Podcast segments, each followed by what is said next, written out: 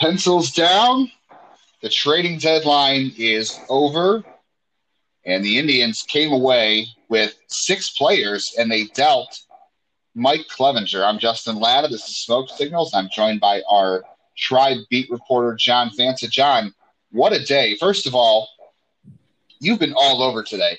Uh, the unfortunate passing uh, of John Thompson, uh, legendary college basketball coach. You've been all over that all day, uh, having to cover that, unfortunately.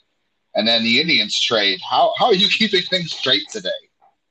Justin, I need coffee because as we're recording, we've got an 8 10 game covering between the Indians and the Royals, and it's Shane Bieber night. Maybe. I feel like I'm jinxing him here. Uh, although I don't believe you can jinx Shane Bieber. Maybe it'll fly a little bit tonight at Kauffman Stadium. I got to be honest, though. It seems like as the season has gone on, the games have gone longer. Like, yeah. I'll never complain, but because I'm not a complainer, but I can't help but notice we've had a couple of games go. I mean, this past weekend in St. Louis, we had two four hour games uh, before Sundays. But you know what? Uh, hanging in, got to say, first time on the beat that I've really covered a trade deadline day. And when you accompany that with a basketball titan and John Thompson leaving us uh, today at the age of 78, an absolute legend. Uh, he defined that word in, in more ways than one. That uh, it's been a busy day here, but you know what? Uh, I think the the immediate thought that I have on this day for the Indians is they are an organization that has to to look at their financial situation, uh, but also try to find that that balance of sustainability. They do not want to be in the zone that the Royals and the Tigers are in, and I just don't think there was a great upgrade offensively for them in place that made total sense for them. And I, I think that's why the deck of cards that was dealt today is, is what it is. I know that fans out there wanted to see the big splash, wanted to see them move the needle with a big time bat. Uh, that that was not this deal, but uh, for us here at Indians Baseball Insider, there's a lot to dive into because they are looking at their future. They got some pieces for the present. We're not going to know about this deal though, and how much it pays off for the future. And uh, if it pays off for the future, that means that potentially I know that this is this is an interesting way of looking at it, but that means that potentially here your shortstop position going forward. Uh, do we see Gabriel Arias play that type of role down the road? The Indians certainly hope that. Yeah, he is one of six pieces in this trade. So overall, if you haven't heard by now, if you've been living under a rock uh, on August 31st, uh, it's Mike Mike Clevinger, Greg Allen, and a player to be named later. We could get into that a little bit later. Um, from what we're hearing, it's Matt Waldron, who was a, uh, a, a, a uh, 2019 draft pick. So we can hit on that a little bit later. The Indians are getting outfielder slash first baseman Josh Naylor, uh, pitcher Cal Quantrill, who we think is a reliever this year, maybe a starter long term. We'll see. Uh, catcher Austin Hedges, who will immediately be the backup. Uh, like you said, Gabriel Arias, the shortstop, who might be the key to this deal long term. Joey Cantillo, who is a left-hand starting pitcher with great uh, command and makeup and, and, a good changeup, and then Owen Miller, a solid hitting uh, middle infielder. I think really, John, if you need coffee, I think you should ask what kind of coffee AJ Preller drinks because AJ Preller made what six trades this deadline. Is that right? Yes, he made six trades and one that that came after the deadline in terms of when it was reported. I was kind of laughing, and, and I know that everybody, you know, has their insider of choice. But I did think Bob Nightingale from USA Today uh, made a funny point when after the deadline, uh, he said something to the uh, something to the effect. I'm taking a look here uh, that the Padres. Oh, you know what? No, it was Ken Rosenthal. Um, hmm. I believe made the made the note of yeah, you know, the Padres made another trade. Uh, of course they did. They made one final trade uh, today to get, I think it was another arm just to end the. It was a reliever. It was a reliever, yeah. So, you know, that was the kind of that was the kind of trade deadline it was. It's been the year of Slam Diego uh, for the Padres. They have a great future. We knew that, but it looks like that future has arrived right now because they have the most compelling player in the sport, Fernando Tatis. uh, on a team that has Manny Machado on it and several other pieces. So, you know, I'm I'm curious to see what happens with Mike Clevinger. He's going to be their game one starter in the playoffs. Like that's going to happen, and that's who you got today in this trade. Uh, for Cleveland, we're going to have to wait and see. But if there's anything that the past has shown us, it's that the Indians have a knack for developing talent. It's the way that you have to structure your organization uh, with where they are financially. And I, I, think that when you look at six pieces, let's see let's see how things pan out. I think in the present pieces that they got for the now, they see some untapped potential because certain guys um, have not exactly gotten their full chance to show what they have. And I, I think the, the most notable of that is Josh Naylor, the outfielder. And we'll see what his role is uh, in the outfield and how that type of fit works out. But it's the Indians' plan to try to factor him in there. Yeah, he is certainly the piece that is going to matter probably the most in 2020. We'll see after that. And we're going to get all of that in a breakdown uh, with a special interview. And after the interview, we will uh, get back to talking about the trade more. But uh, coming up next, John, we have. Well, on today's Smoke Signals, we do have the special guest with the Indians and Padres making this mega deal. We welcomed in Fox Sports 1360 AM, extra 1360 out in San Diego. He is the co host of the Padres post game shows out there, the wrap up show with John Schaefer as well. It's Jim Russell who took a deep dive on this trade with us and gave us the San Diego. Our guest tonight on Smoke Signals is coming to us all the way out from San Diego. He's at Extra 1360 Fox Sports Radio in SD. He's the co host of the wrap up show with John Schaefer after Padres games. They've certainly had a lot of fun to talk about with Slam Diego doing their thing and the Indians and Padres linking up with the pre trade deadline deal to send Mike Clevinger to San Diego. It's Jim Russell who is joining us here on IBI Smoke Signals. And Jim, we've talked about the details of this trade that's that's been detailed. We'll dive in a little bit further, but what is your reaction to the Padres acquiring Mike Clevinger? First off, thanks for having me, guys. Really, uh, first and and is uh, they're they're going for it. This is AJ Preller's moment. He's been general manager for six years now. He made around the trade deadline has been towards future. Get prospects, give away player prospects, and this was odd. Give up. Win now. That club deal uh, was the shining moment of AJ Preller as general manager because every it, it, going to start on Wednesday. And this was that big move that all Padres fans were waiting for. And in Padres land here, uh, Mike Clevinger to them is, is kind of like the missing piece. It's kind of like the missing piece to uh, make a run at a World Series. How surprised were you at six total deals made by AJ Preller? Uh, not this guy never sleeps. He's always on the phone. He is always checking in with every single team on every single player. If you have a heartbeat and you play Major League Baseball, AJ Preller has checked in to see if you're available.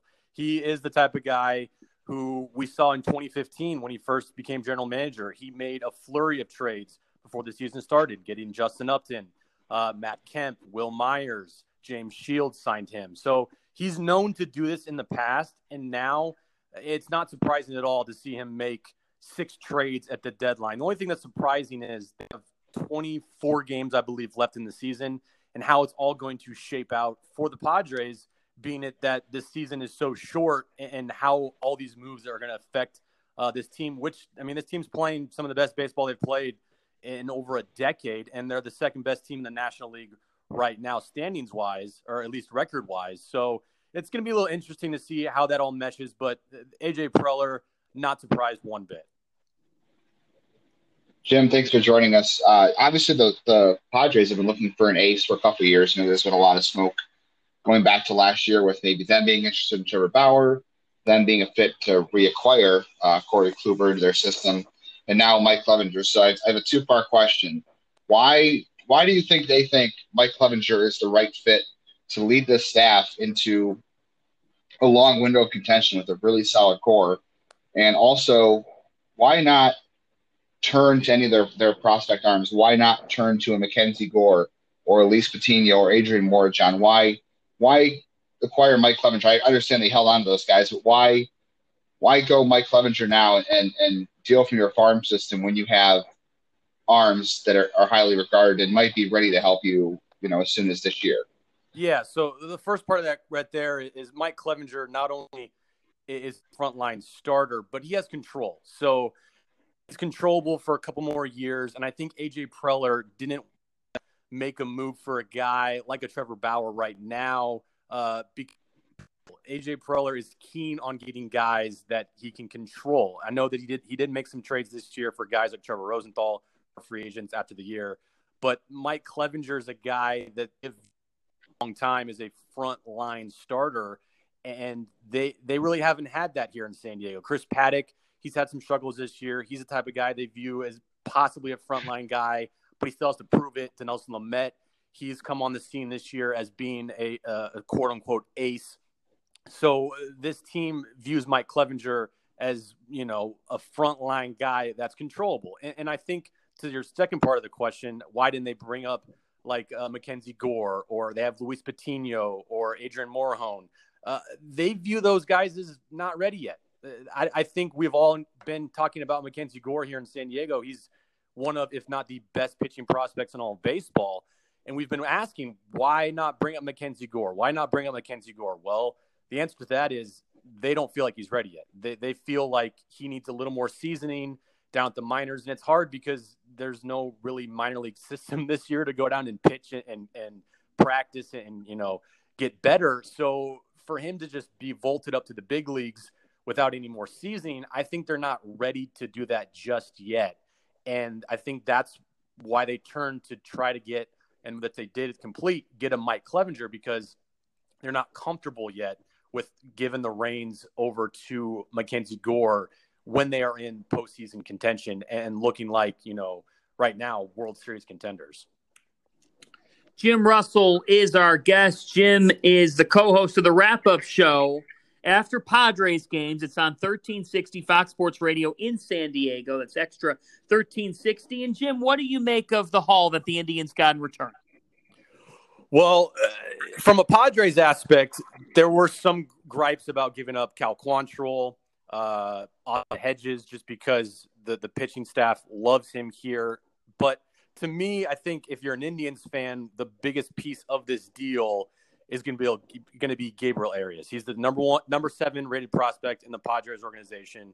The thing with Gabriel Arias is they just don't have a spot for him here. They have Fernando Tatis Jr. They have C.J. Abrams. And Arias is a guy that is going to be blocked. So I think that it was time to look to get him moved on. And, and this is a guy that he, he's great defensively. He has an above average arm. He's a guy that just started hitting for power last year. The only problem with him is he strikes out a lot. But if he can get disciplined at the plate, he has a lot of upside potential. And you know, in Cleveland, Francisco Lindor, that situation there, don't know if he's going to stay with the club or if they're going to end up moving him. So Gabriel Arias is is a smart uh, play for the Indians. But looking at some of the big leaguers that they're getting in return, that I'm sure are going to play right away. Cal Quantrill, uh, I'm sure for the Padres was a was a hard player to give up because he is a guy who has been viewed as you know a guy with a rubber arm. He, he was a first round draft pick by this team. He started 18 games for them last year. He has a high 90s fastball. Uh, he's pitched out of the bullpen predominantly this year. He's even closed games games for the Padres this year. So I think if you you give Cal Quantrill like, okay, you're just going to start for us, and just we're going to let you go. I think he can excel. Um, and you look at Josh Naylor. He's a guy that again didn't have a spot with this team. He's an outfielder that got you know spot starts here and there but he never really got the opportunity to play every day. He's only 23 years old. He's a left-handed power bat. He has upside. He can play some first base. Um, he can DH for you as well. He had a he had a two-run homer yesterday in Colorado, and I jokingly said to my co-host John Schaefer that might have been his last at bat as a Padre, and ironically enough, that was his last at bat as a San Diego Padre. So I think the haul for the Indians, while it might not look like the best because they didn't get a top top level prospect from the Padres, you're still going to get some players that I think could help this team right away. Um, but as far as you know, a top top prospect, it's they, they didn't get that. But Gabriel Arias, who who says that he couldn't be that guy for them moving forward to play shortstop, whatever happens with uh, Francisco Lindor. Jim, I'm glad you brought those guys up because what we do here in Indians Baseball Insider most of the time is we focus on prospects. So obviously, those two guys you just mentioned, Arias, and then we didn't mention uh, Joey Cantillo yet, slot right into the Indian system. And obviously, San Diego, you know, Van Fangraphs has Cantillo at 12 and Gabriel Arias at 16. Now, obviously, on a different system, those guys might be top 10 prospects because San Diego owns maybe the deepest farm system, at least on the West Coast, may, yep. maybe not named the Dodgers. So, luckily, I've had a chance to see Arias and Cantillo a little bit because they play Lake County out here in the Midwest League. And I don't really have a whole lot of recollection of Arias. But people I talked to today and, and who have seen him a little bit more and know a little more said that there is a lot of, I'm not going to say he's going to be Javi Baez, but there are a lot of those tools, both physically and, and on the diamond, he, he seems to have. Does that sound about right? Is that how he's kind of viewed? Yeah, it, that that's that's what I would say he's viewed there. I, I wouldn't probably say Javi Baez just yet, but it, I mean, who says he doesn't have the potential to be that? He he, I think he he does. Um, he is one of those guys who is, is, a very smooth defender, and he has a rocket arm. Um, you know, that's what Javi Baez is. He's very smooth and he has a rocket arm. Uh, the the hitting thing for me with him, he just recently started hitting for more power, and that's a good sign because you you project that moving forward uh, into the big league level. There, the only problem with him is is is his strikeouts. He strikes out a lot. His plate discipline isn't quite major league level ready yet, and that, that's going to take some time for him. But if he can be coached up, and if the Indians in that organization can get him to have some more discipline behind the plate, then I mean the the Gabriel Arias situation would and Francisco moves on, and you can slide in Gabriel Arias into that shortstop role. Jim, the Indians seem to be giving off the idea that they think there's untapped potential with Josh Naylor because he doesn't strike out a lot. They like the fact that he has a lot of hard hit contact. Do you agree with the thought that there's untapped potential? Oh yeah, I, I totally agree. The, problem with Josh Naylor is he just never got enough playing time here. He he he was blocked the start of the season by Tommy Pham, and then and then when Tommy Pham went down, uh, Jake Cronenworth in and is rookie of the of the year in the National League. And this team loves what Jurickson Profar brings to the table, so he became the new left fielder. So uh, with Josh Naylor, even, you know, the, the couple years that he's been here, there's just been really no spot for him to be put in and play every day. And for what it seems like is the Indians are going to put him in left field or put him in the outfield and just let him play every day. And I think that's the best case for Josh Naylor is not worry about how much playing time you get. You just be put out there, play every day. And I mean, he's hitting 273 on the year. It's only 36 at bats, but still, he does have a lot of upside, and he has the potential to be like a you know 20 to 25 home run guy if he plays every single hmm. day. He has he's got some speed. The good thing about Josh Naylor is he's slimmed down a lot over this offseason. He did come into the uh, the year last year a little bit overweight. That was a little bit of a problem for him. But coming into this year, especially the uh, the summer camp 2.0, he lost a lot of weight. So that's that's a good upside for Josh Naylor there if you're an Indians fan. Yeah, do you think he's an outfielder long term? I think that's the biggest concern. Is right now he slots into the outfield. Maybe he plays first base eventually, but how how does he look in left field? That's not his first position. It, yeah, that that was the thing. Is is because you know he didn't really have many spots on the Padres. He slimmed down a lot so he could play the outfield and, and excel out there because he was carrying a little bit of extra weight last year and it kind of hindered his defense. But for me, I would view Josh Naylor more of like a fringe outfielder slash first base DH guy, but for him, uh, he has an okay arm in out in the outfield, not the greatest arm possible, but it doesn't mean that he can't improve on it. Um, the, the, the losing weight does help him to track down balls in the outfield, but for me, if if you're going to put him in a spot right now to to hopefully excel at, then yeah, I, I would put him in outfield um, and just let him play every day out there. You know, I, I think it's become some sort of a tradition here, Jim. The Indians, Padres, yet another trade. What do you make yep. of that? Yeah, I, I, said it last night on the wrap up show that this would be, if the Clevinger deal did happen, the third trade between the Indians and the Padres in the last couple of years here with the Austin Mejia, or not, excuse me, the uh, Francisco Mejia and the Brad Hand deal, and then the Taylor Trammell and the uh, Franmil Reyes deal.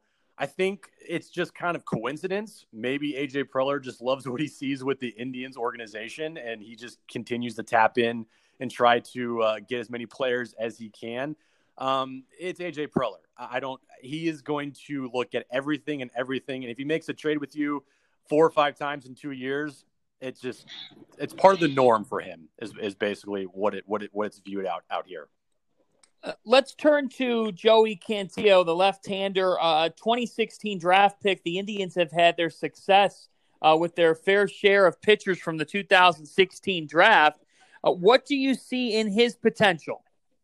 Uh, he's a lefty. He's got a sneaky fastball, not you know, not a high 90s fastball, but he does have a fastball that gets by bats, and that's a good thing if you're not throwing 97, 98. Uh, he's a two pitch pitcher right now, fastball changeup, and he's working on uh, his breaking ball pitch uh, to become a three pitch pitcher. Um, but for him, he's going to still need some seasoning. He's not he's not ready or anywhere close to ready to be on the major league uh, you know roster of sorts. But he's a guy that you know is a lefty, and and I feel like uh, every team couldn't could have as many lefties as possible. It's never going to be enough. Um, but for him, uh, fastball changeup guy does have good, uh, you know, swing and miss stuff on his fastball. Um, but he's not going to blow anybody away. He's not going to throw 99. He's not going to throw 100. But uh, but like I said, sneaky good fastball, get by his bats, and uh, in with that changeup.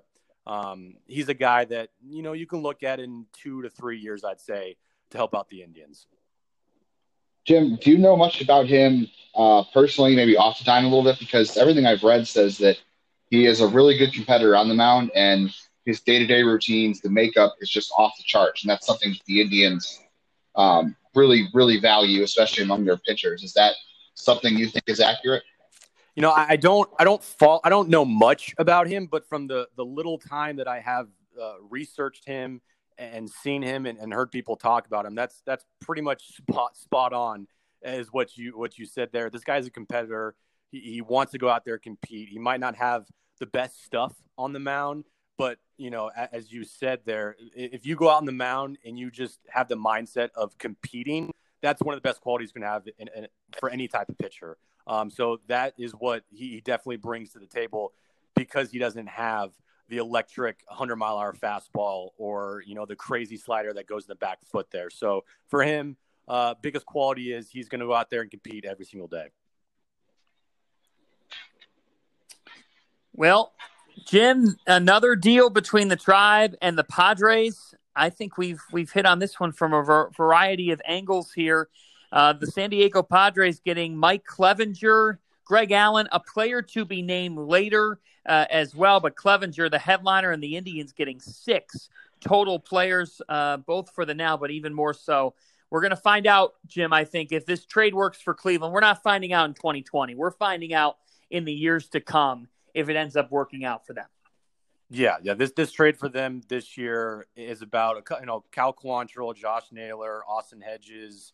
Uh, those guys are going to be on the club immediately. But as far as the prospects go that they got in the deal, you're right. It's going to be a couple years before you see uh, how well the Indians do, did, and I think they did. I think they did well. I, I think they did good. I'm sure some Indians fans would have hoped to get from the Padres, like maybe a Luis Patino or uh, you know C.J. Abrams.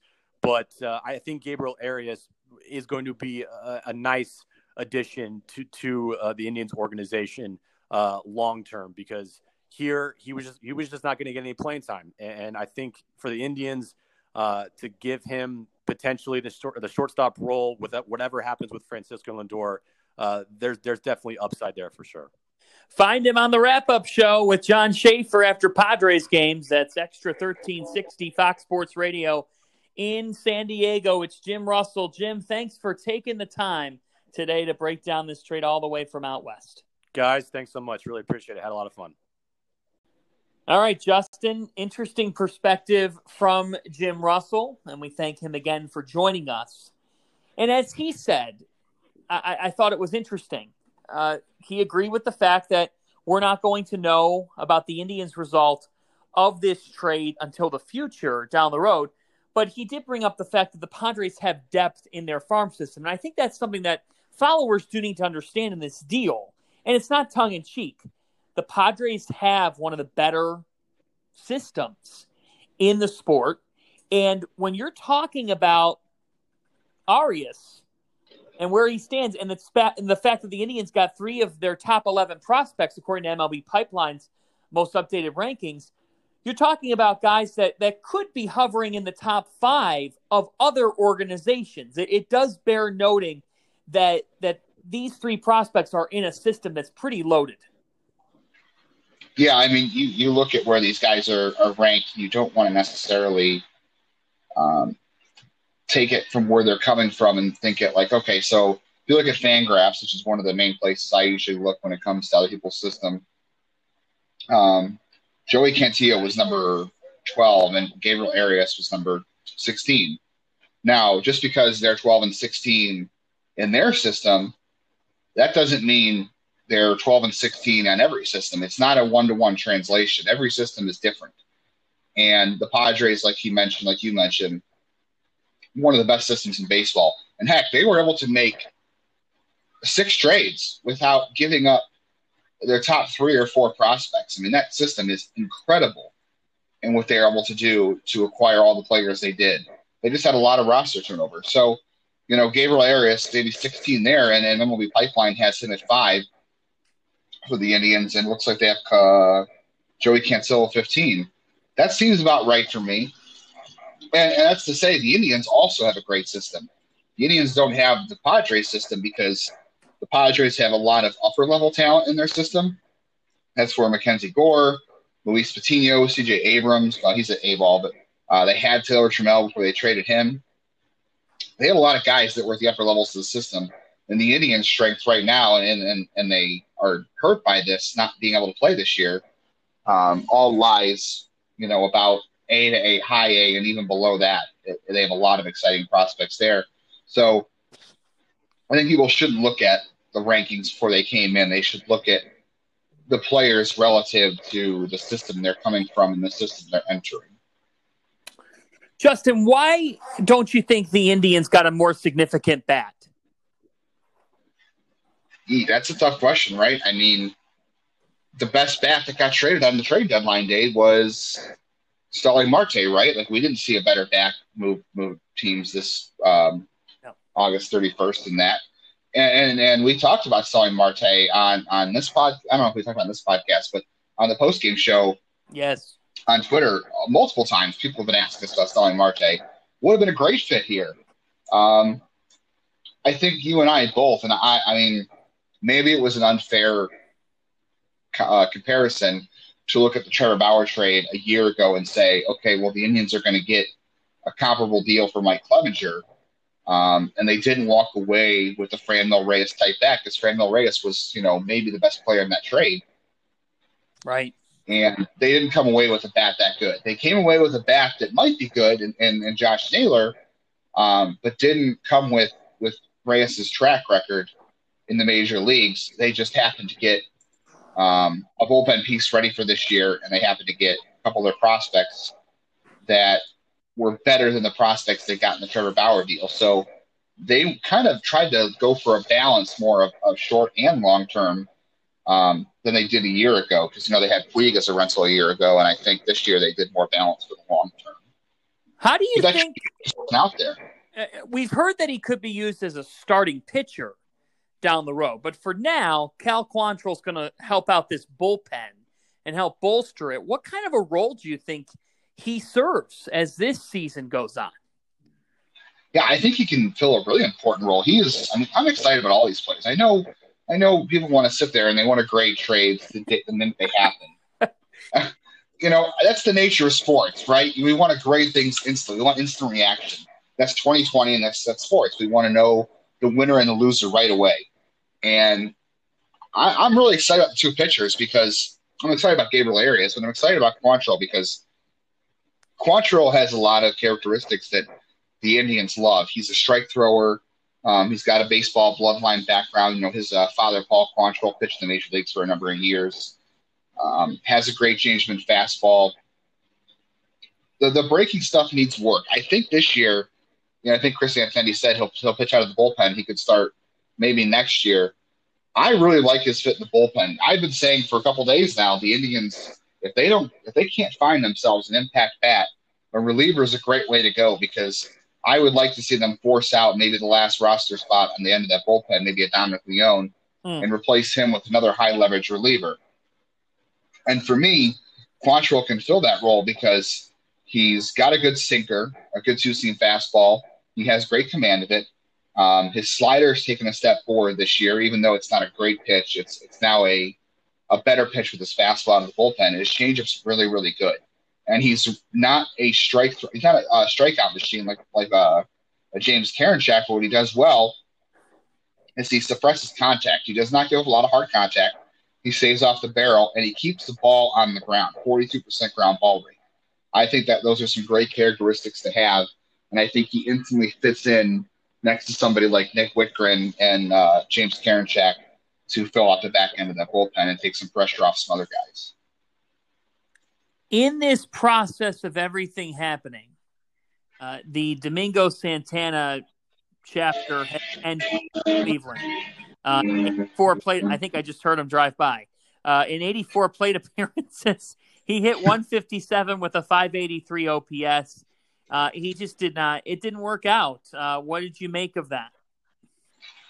I think it was kind of the way things were going to happen. I mean, you saw that he wasn't making a lot of hard contact. He wasn't uh, hitting the ball with authority. It wasn't, you know, he was striking out a lot, which he always does, but um, you weren't seeing the power with him. And obviously, he's not there for his defense. And he was the most expendable player on the roster.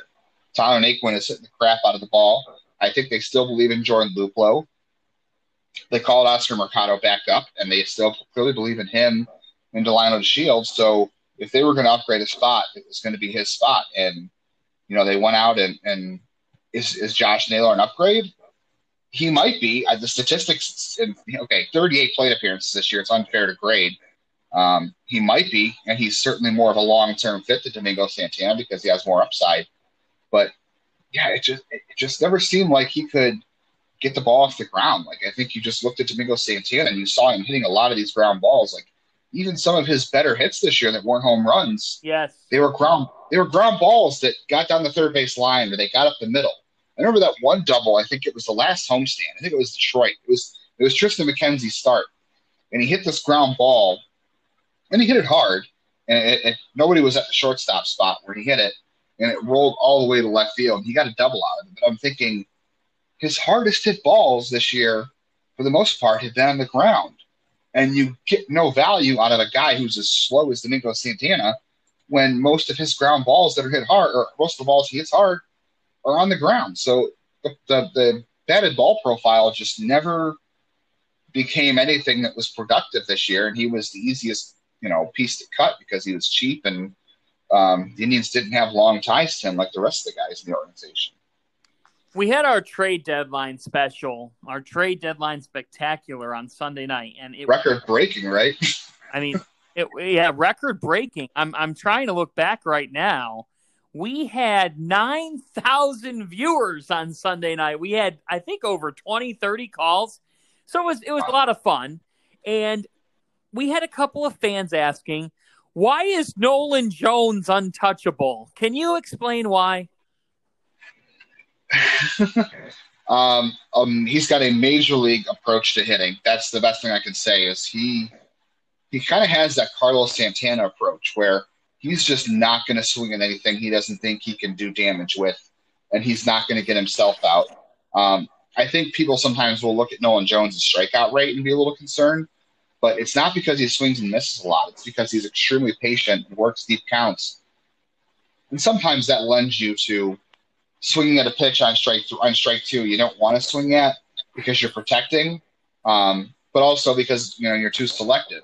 I don't know that his future long term is at third base, but to me, I think he's going to hit enough to play outfield or first base. The bat's probably not as good at first base as it is at third in the outfield, but it's good enough. I, am not sure how he'll hit left-handers, but as far as untouchable, I mean, yeah, I mean, he, he I think he's exactly like he's not a switch hitter like Santana, unfortunately, but that's the best thing I can think is as he's a guy who's going to get on base 34 to 35 percent of the time, and he's going to hit you 25 home runs a year. And I'm not sure where he plays defensively, but a guy who who can put up an, uh, an OPS over 800 every year is a guy you want to be able to start whether it's third base or the outfield. And he's just a really hard working kid, and I think that's they've had a hard time developing those kind of bats over the last couple of years, and I think he's he's closer. I think he could play this year. I know fans have claimed it for him to even come up. I think he could play. I think he'd, he'd do fine, but um, obviously they'd rather bet on somebody that's had some major league experience before. You are intrigued by Joey Cantillo. Why? A lot of character again, like Quantrill, a lot of characteristics that are that the Indians really love. So I did get to see Cantillo a little bit when he pitched for Fort Wayne last year. Um, and I, you know, I talked to a couple of people who have seen him as well, and um, already has a plus plus changeup, so he already has a double plus secondary, and he's kind of like Triston McKenzie. He's not built like Triston McKenzie. He's not rail thin, but he's long. He's got long legs. He's got a big wingspan, and you know, like Jim talked about, he has some deception with that fastball because the arms are so long, and he can extend his arm out there so the fastball, while it may only be 91, 93, and I did see some reports of him hitting 94 last year, um, it plays up beyond that because of the extension, because he releases it so close to home plate. And it's such a funky arm angle. And I also like, he doesn't have a great curveball right now, but he kind of has the, the high arm angle and the release point that is going to help the backswing on that curveball. So he's going to wind up um, having a curveball that's hard to pick up when all things are refined. And everything I've read says that this kid is off the charts makeup wise. He has a consistent routine. He works hard between starts. He's very mature, knows what he wants to do between starts to get better, and, and is a competitor on the mound. And if you know anything about the Indians, you, you're shaking your head right now, or you're nodding your head right now listening to that, because that's exactly the kind of guy Indians target, and those are the kind of guys they get the most juice from the squeeze from. Does today's trade happen if Mike Clevinger doesn't go out in Chicago? Probably, yeah. I mean, the Indians got. I mean, the Indians clearly felt like this was the best offer, don't you think? I mean, Chris Antonetti said that they would have done this regardless. He was going to be traded this winter anyway. We both everybody agreed on that. I think you and I both did. And um, if they got the offer they wanted from Mike Clevinger, they were going to make the trade, whether it was today or if it was December thirty first. So I, I absolutely think it would have happened regardless, don't you?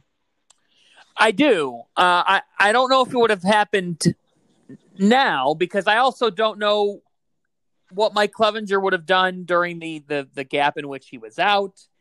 And, and if he continued to pitch as well as he has and he's performing like a like an ace, then I, I think it might have made it harder to, to totally justify if he was at that level. I'm not saying he isn't an ace. I think he is an ace for the Padres, but I, I, I he was start. He had some struggles. He had some struggles uh, before the Chicago incident. There was no question about that. And I think the Indians, combined with the fact that it would have taken more financially and the fact that he's going to be 30 and he's been injured. I mean, in the last five years, he's been injured in parts of, I think, four out of five seasons that I think that this trade was was going to happen. I'm just not sure if it would have happened like this, but I think it makes sense for both sides. I, I just I, I, get the sense from Tribe fans, like any fan, uh, that they wanted something bigger. But I don't think in a 60 game season you were going to get that. Uh, but and, and Chris Antonetti said there were not many MLB now players, hitters that were being acquired that they felt totally fit into their zone. I know the Starling Marte stuff, I get it, but you know what? Um, I don't know if the Indians would have as much for their future uh, if they made a deal like that with the Diamondbacks. In fact, there's definitely not a chance they would. And there's there's fans and followers that get upset that the team quote you know that they didn't go all in or that they didn't try for now. At the end of the day, the Indians do not ever want to end up in the position like the Royals and the Tigers have been in. And I can assure you, they're not going to end up in that position.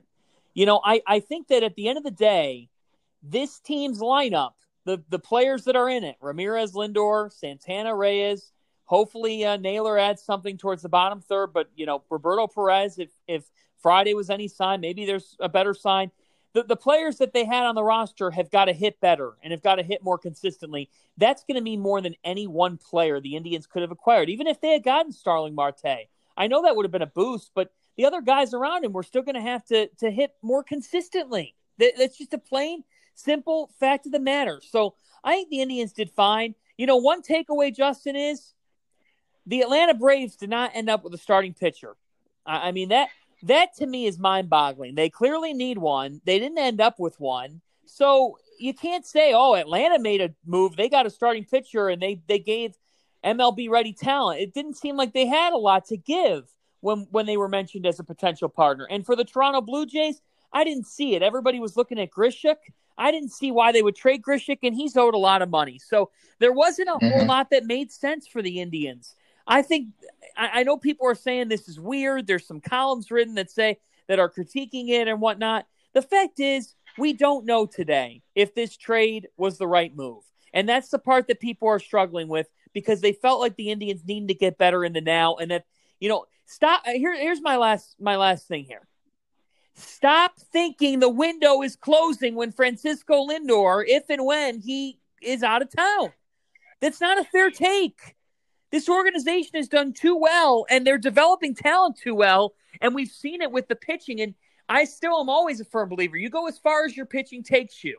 And that's on display right now. The Indians' offense has stunk at times. They're still in first place. You know why? They've got an unlimited amount of pitching depth. So much so that they could just trade Mike Clevinger away for players of the future, including a couple of arms that I think they're intrigued by. So I, I just don't get into doomsday. Neither of us are in that mode, but don't get into negativity zone. I think it's just hard because you don't know if you won the trade on the day it was made. And you know what? That's okay. Because when you have a developmental system as good as the Indians, I know it doesn't help significantly now, but at the end of the day, the players that are in this lineup, I go back to this point, have got to perform better. That matters more than any bat they could have brought in. Well said. Yeah, I, I, definitely agree. We cannot judge this trade. I know, like I said, the nature of sports is we want to judge trades the minute they happen. That's just how we are in 2020 with social media and, and sports. And I know I'm sympathetic to the fans who who would say, you know what, you have good players, just keep good players. Why why why do you have to do this when you're developing good players? Keep them here and win with your good players. Um, I'm not here to carry the water for ownership. If you think they need to spend more money and keep certain guys, that's fine. I get it. These guys had a lot of money to buy this team. Um, also, understand that just because the Indians are worth whatever a billion dollars value wise doesn't mean the Dolans have a billion dollars to go out and spend. That just means that's what they're worth if they were to sell the team. So keep that in mind. But neither of us are sitting here saying, you know, this is the right move, and the Indians can't afford this, they can't afford that. So this is why they have to make these trades. Neither of us are saying that. We're just talking strictly in the parameters that the Indians operate, how Chris Antonetti and Mike Chernoff are handling the situation. And you're right, the the window does not close after Francisco Lindor. Are they going to be a better team without him? Probably not. No. They're going to have to supplement any uh, other areas of the roster with which they're not spending on him with other pieces, they have to add to the roster around whoever's going to replace him with that, you know, with that money and that space to get better.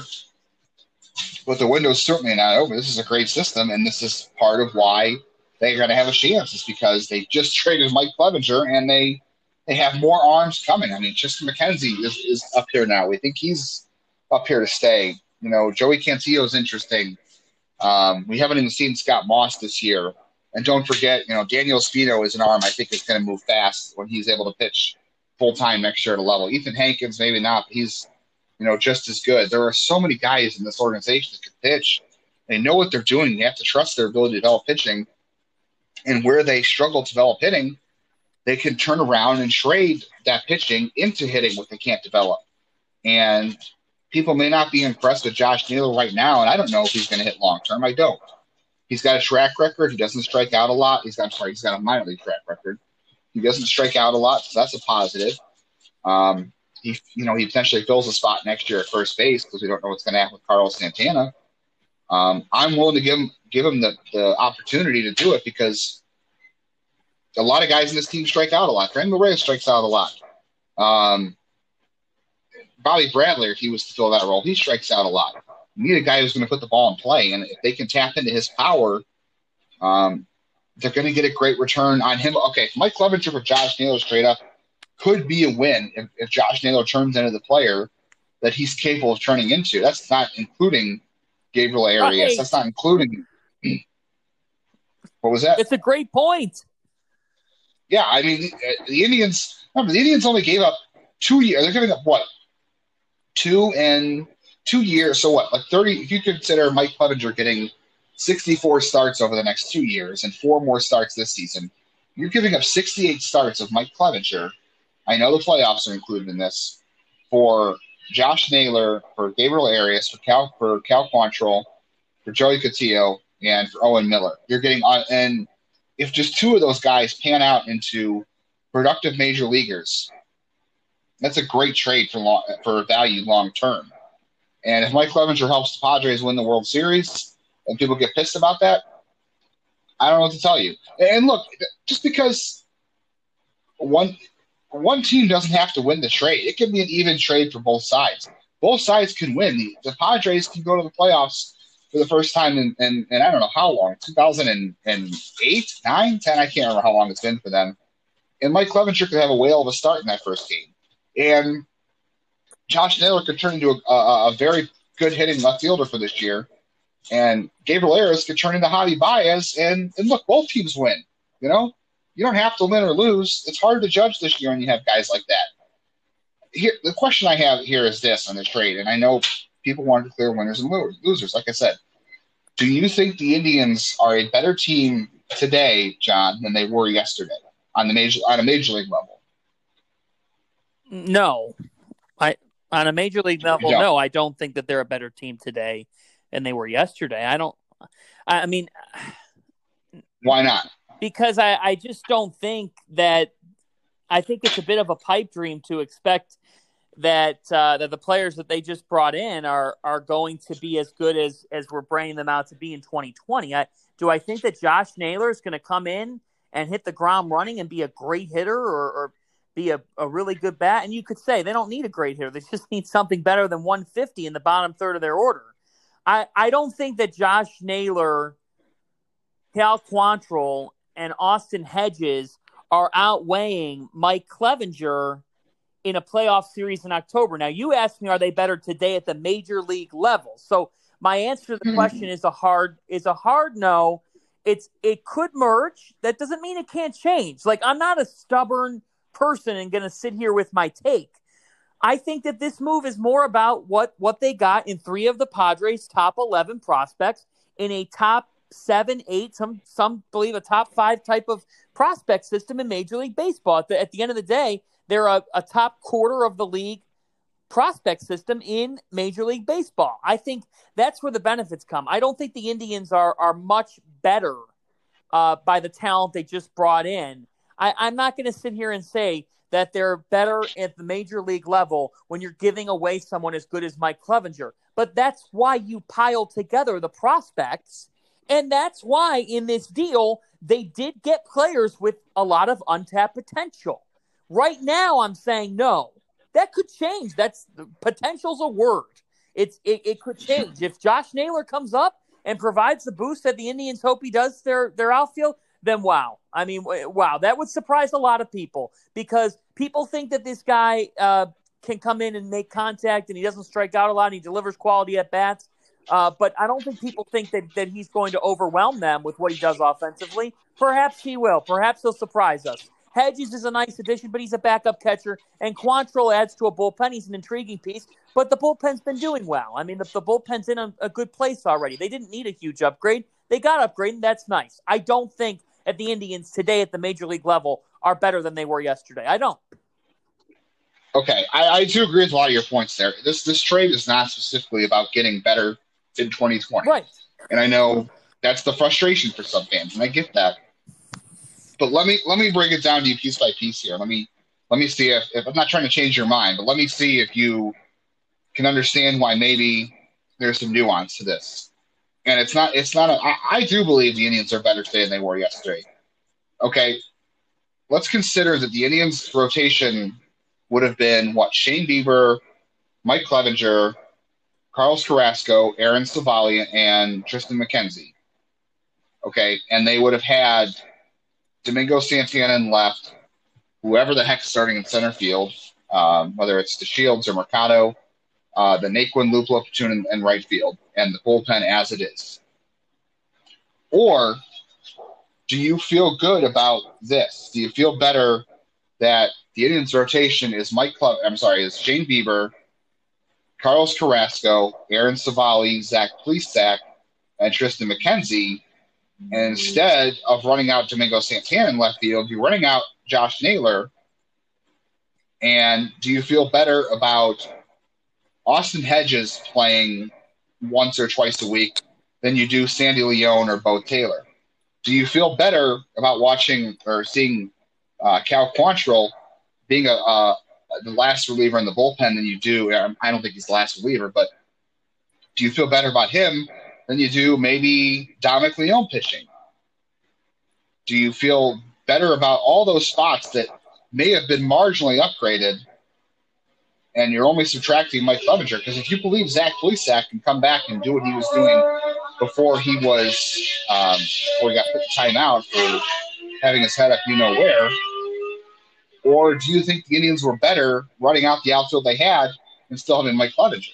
Because to me, I'm looking at Hedges as a marginal upgrade. I'm looking at Quantrill as a marginal upgrade over Dominic Leone. I'm looking at Josh Naylor as an upgrade by default from Domingo Santana. So does that mean that your belief that the Indians are not better right now in 2020, and like you said, that could change, but is your belief that – the Indians were better off with Mike Clevinger in the rotation than Zach Plesac because ultimately that's who makes the biggest difference in the rotation. The other guys, I think, position wise and, and bullpen wise, are very are definitely upgrades, even if they are very marginal.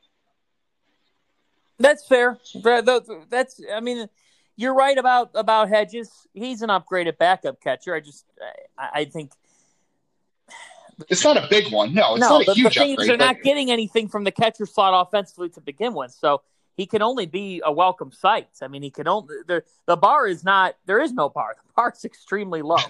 So the bar is the floor. Yeah, exactly right. Um, you know, and the outfield has not been good. Um, and and Naylor does have potential. So so sure. I mean, he might pan out for them in their future. And you've got Mercado that gets he gets recalled back up, and the goal is to have Mercado be their center fielder for future years. And Naquin's hitting the ball well and performing in right field. So, you know, maybe maybe these things do lead to them to them being. Uh, here's the thing: I don't think they're I don't think they're significantly worse. I don't think that they're no. I don't think that they decreased in their their talent. If you're going to say that they that they aren't any better, I think the only options are well, they just stayed pat, which is fine if that's what you believe, and that's that's where I fall. Uh, typically, I'm the the optimistic guy, but I'm I'm going to stand firm with my ground here, and maybe I'll be the idiot who didn't have any faith in Josh Naylor and who didn't realize the fact that the outfield's not hitting to begin with, and he could only add to it. So. Um, I get your argument. I think there's two ways to look at it, but I think this is more about what's ahead uh, than what is now with this deal. Yeah, I think for sure is ahead. If, if if the Indians can find a way to to get Gabriel Arias to cut down on the swing and miss, everybody I've talked to, and we talked to uh, just Jim just before, everybody thinks that kid can be a star. He has all the tools to do it. It's just there's one thing I think that's preventing it, and that's a big thing to stop getting a guy to, to chase breaking balls in the dirt. But I have heard people say there there are some semblance, you know, to Javi Baez. He may not be as good as Javi Baez, but there are some very similar parts to his game, and, and with how the Indians develop pitching, you know, Cantillo could be in this rotation sometime next year. You know, that's just how good he is, how advanced he is. So I do agree. with you. It's about the future. Um, I think a lot of people just wanted them to get Joey Gallo or Starling Marte, and that would have been great, sure. Um, I think, like I said, I, I just think they they marginally upgraded and and made themselves much better for the future. Like like I said at the beginning of the show, just because Gabriel Arias is like the the 12th or 16th prospect somewhere else doesn't mean he's not good. It just means that the Padres had a ridiculous amount of prospects to be able to trade. Sure and he could he could very very easily be the best player in the straight. And I think Josh Naylor may not be the best player in the straight. He may not be. That's fine. He may not need to be. It would, it would be nice if he was this year, but you know he may not need to be. So we'll see. We will see. Uh, it's not necessarily what Tribe fans were, were hoping for in terms of the ready now talent, but I think uh, this team is going to continue to be competitive and to contend. And I know people don't want to hear that and they want a World Series. The fact is, this is an unprecedented season. And the Indians were able to get value for the future, a future that has unknowns to it. Uh, and potentially, if they if they end up finding their shortstop of the future from this trade, and and and look, that's that's a big statement. But if they did, people believe that Arias could be that guy. And if Josh Naylor pans out in the outfield, and Austin Hedges is a good backup to Roberto Perez, and Quantrill uh, is able to deliver, and Cantillo pans out a little bit, I know that's the that's the ideal situation. But hey, I mean that that would be very interesting. And also, we don't know; it's not a guarantee that Mike Clevinger's an ace for years to come. The injury issues, the mechanics issues, I think Cleveland saw. Uh, not not what they saw with Corey Kluber, kind of the road ending, but I think they saw some more pros to potentially firming up their future, which has some unknowns to it. Uh, and I think that I do think their window, I think their window opened up a little bit more today for the future. Tribe fans and, and national people are like, oh, their window's on the closing side of things. If Shane Bieber, Zach Plesac, Aaron Civale, this bullpen, and this move today have shown us anything, it's that to write off the Indians after next season is it's just wrong. It's not a good take. Definitely agree. Um, we've already gone pretty long, but I want to I want to get out of here on this. Zach Plesac is going to be recalled. We could talk about Triston McKenzie's follow up start. Um, Naquin's hitting the heck out of the ball. People have been saying he needs to play every day. That's all good. The offense still needed help. Also, Yu Chang has been sent down. Indians had a great series with the Twins and the Cardinals, and now the schedule gets a little bit softer even. Uh, the White, like you said, the White Sox and Twins didn't do anything. That's a big deal to me. The White Sox and Twins didn't add anything. Also saw today that Aaron Bummer has a uh, a nerve issue in his bicep, and they don't know if he's going to be able to pitch again this year. They're going to try and see. So uh, a lot of things. The Indians, yeah, they and they didn't either made a move. I can't believe. I I was surprised the White Sox didn't do anything. They had a great system to deal from too. I thought they were going to make a move. I, I wasn't. I thought Minnesota might go out and get a. I thought Mike, not Mike Minor, but some kind of under the radar pitcher could have helped them. But you know, whatever the White Sox, um, I'm surprised didn't make a move. But I wanted to ask you this: Zach Plesac is going to step into Mike Clevinger's spot now going forward. What was your sense? To, I know you talked to Francisco Lindor on the on the pregame on uh, the Zoom call today. What was your sense from them on Plesac coming back and how that's going to go? Oh, they're ready to welcome him back, and I'm going to make a bold statement on this podcast right now. Uh, I think that Zach Plesac is going to be a game two playoff starter for the Cleveland Indians this year. I do. Better than Aaron Civale and Carlos Carrasco. Yeah, yeah, I do. I really think that this kid has what it takes. I think he made a mistake. And you know what? We forget because of a stupid Instagram video. If the stupid Instagram video doesn't happen, I know that's a big if. I understand it. I understand people might be ending the show. Here's the thing if you made it this far, stay with us. Uh, Zach Plesac Justin reported, well, he was caught, but also was transparent and he was sent home, isolated from everybody else. If that's all that happened in this, it's a non issue. He would already been back by now, in my opinion. But things happen, stuff happens. It is what it is. Um, I think Zach Plesac's going to come back. He's going to be ready. Clevinger said last week, and if there's one thing we've learned about Clevinger, it's that he's kind of blunt. Not kind of. He is blunt. He's candid. He mm-hmm. said that he's been watching Plesac and Eastlake, and Plesac's been a beast. He said, if anything, he's gotten better. Now we'll see if that comes to fruition, but I I agree with that. I mean, I, I when he said that, it struck me. And Frankie Lindor said, "We're done. We're ready to move on." I think they are ready to move on, and I actually kind of like the fact that Plesac's first start is on the road. I, I think that's that's a good thing for him, and it's against the Royals lineup, which not exactly is one to write home about. I think that that Zach Plesac is going to come back. I think he's going to be in very good shape. Uh, and I also think that the Indians don't make the Clevinger trade if they don't think that about Plesac. So I expect him to come back into this rotation and be very strong for Cleveland. And you heard it from me. I think he's a game two starter. If he's not a game two starter, it's for no other reason than please than uh, Civale and Carrasco just took off and were outstanding. But uh, I really think that Plesac has something coming here that's special. That's my thought. I do agree with that. I think also because Triston McKenzie plays into that as well. So they, like you said, they believe in they believe in Zach Plesac, they believe in Triston McKenzie, and they believe in their ability to develop pitchers. And you're right, they're going to move on from from the incident. Um, I don't want to say the Instagram post was worse than what he did because he could have put, you know, Carlos Carrasco's health at risk or Terry Francona's health at risk, and we still wish him the best because he's still out. It was worse. Um, it was worse. I'll say it for you. I okay. I believed okay. it was worse. It was tasteless. I don't understand why you do that on Instagram. Even Francona said he was disappointed at that. Yeah, I, I do think like, he would. I think he would have been back by now if he didn't do that. I absolutely 100 percent agree with you. If he had been back by now, but at the end of the day, okay, the Indians definitely value character. There's no doubt these guys are not bringing guys in the clubhouse they don't think are are good workers and good teammates. Like they just don't do that. And I can tell you that with very much certainty from the top to the bottom of the organization. But at the end of the day, Zach Plesac, who, by the way, will be down 20 days when he makes his next start tomorrow, he will not go to Super 2 arbitration. They did successfully stop him from doing that with this, this move. Um, and obviously, they're not going to say that. We'll see what happens. But they have him for the next five years at a very cheap cost for the next three. So at the end of the day, that's why Mike Clevinger was traded because, like you said, he's getting older. He's had some injuries. He's getting more expensive. Plesac, they believe in him, like you said, and he is much cheaper and much more controllable. At the end of the day, that's why Zach Plesac starting on Tuesday, and that's why Mike Clevinger will be pitching for the San Diego Padres for the next 64 starts.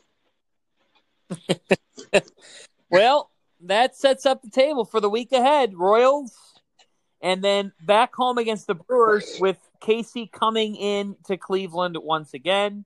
Uh, we were in for for you know a softer week with the schedule. We'll see if they can handle business. The Royals have snuck up on some teams, uh, as have the Tigers, and and so that's kind of interesting. Actually, Detroit's only four games back now, um, which is kind of weird. But they they had a nice weekend against Minnesota, and the Twins a game and a half back. They're hoping that that when they get healthy, those will almost be like acquisitions. Uh, we'll see if that happens for Minnesota. They've they've certainly uh, had to deal with injuries, and their offense is going through a major rut. Uh, so I'm interested to see what happens here in this home stretch. Francisco Lindor told me earlier today this is going to be a lot of fun. He said this is everything you play for. He said he just wishes fans were in the stands because uh, he really had genuine excitement about the way that this is going to go down the stretch. I mean, you got three weeks and change, and you have a, a dead heat to the finish line. I'm I'm fascinated to see how this all goes down, Justin, and then we'll be here for all of it. Uh, IBI after dark. We'll have you covered here throughout uh, the early week. We'll we'll probably come in spurts on Labor Day weekend, as it is a holiday weekend, and we just uh, we did a ton of coverage uh, during the trade deadline, and then uh, but we've got you covered here all the way through this 2020 campaign and beyond. And I, I think uh, it's going to be intriguing to see what happens. Thanks again to Jim Russell for joining us on the podcast. Yeah. Brought a lot of rich perspective. Yeah, follow Jim on Twitter at Jim Russell SD. Follow John on Twitter, John underscore Fanta. Follow me at JL underscore baseball. Follow the IBI Twitter account and official underscore IBI. We'll have post game for you most nights. Um, we'll try to mix and match. Who can't make it over the Labor Day weekend? One of us will be on, hopefully.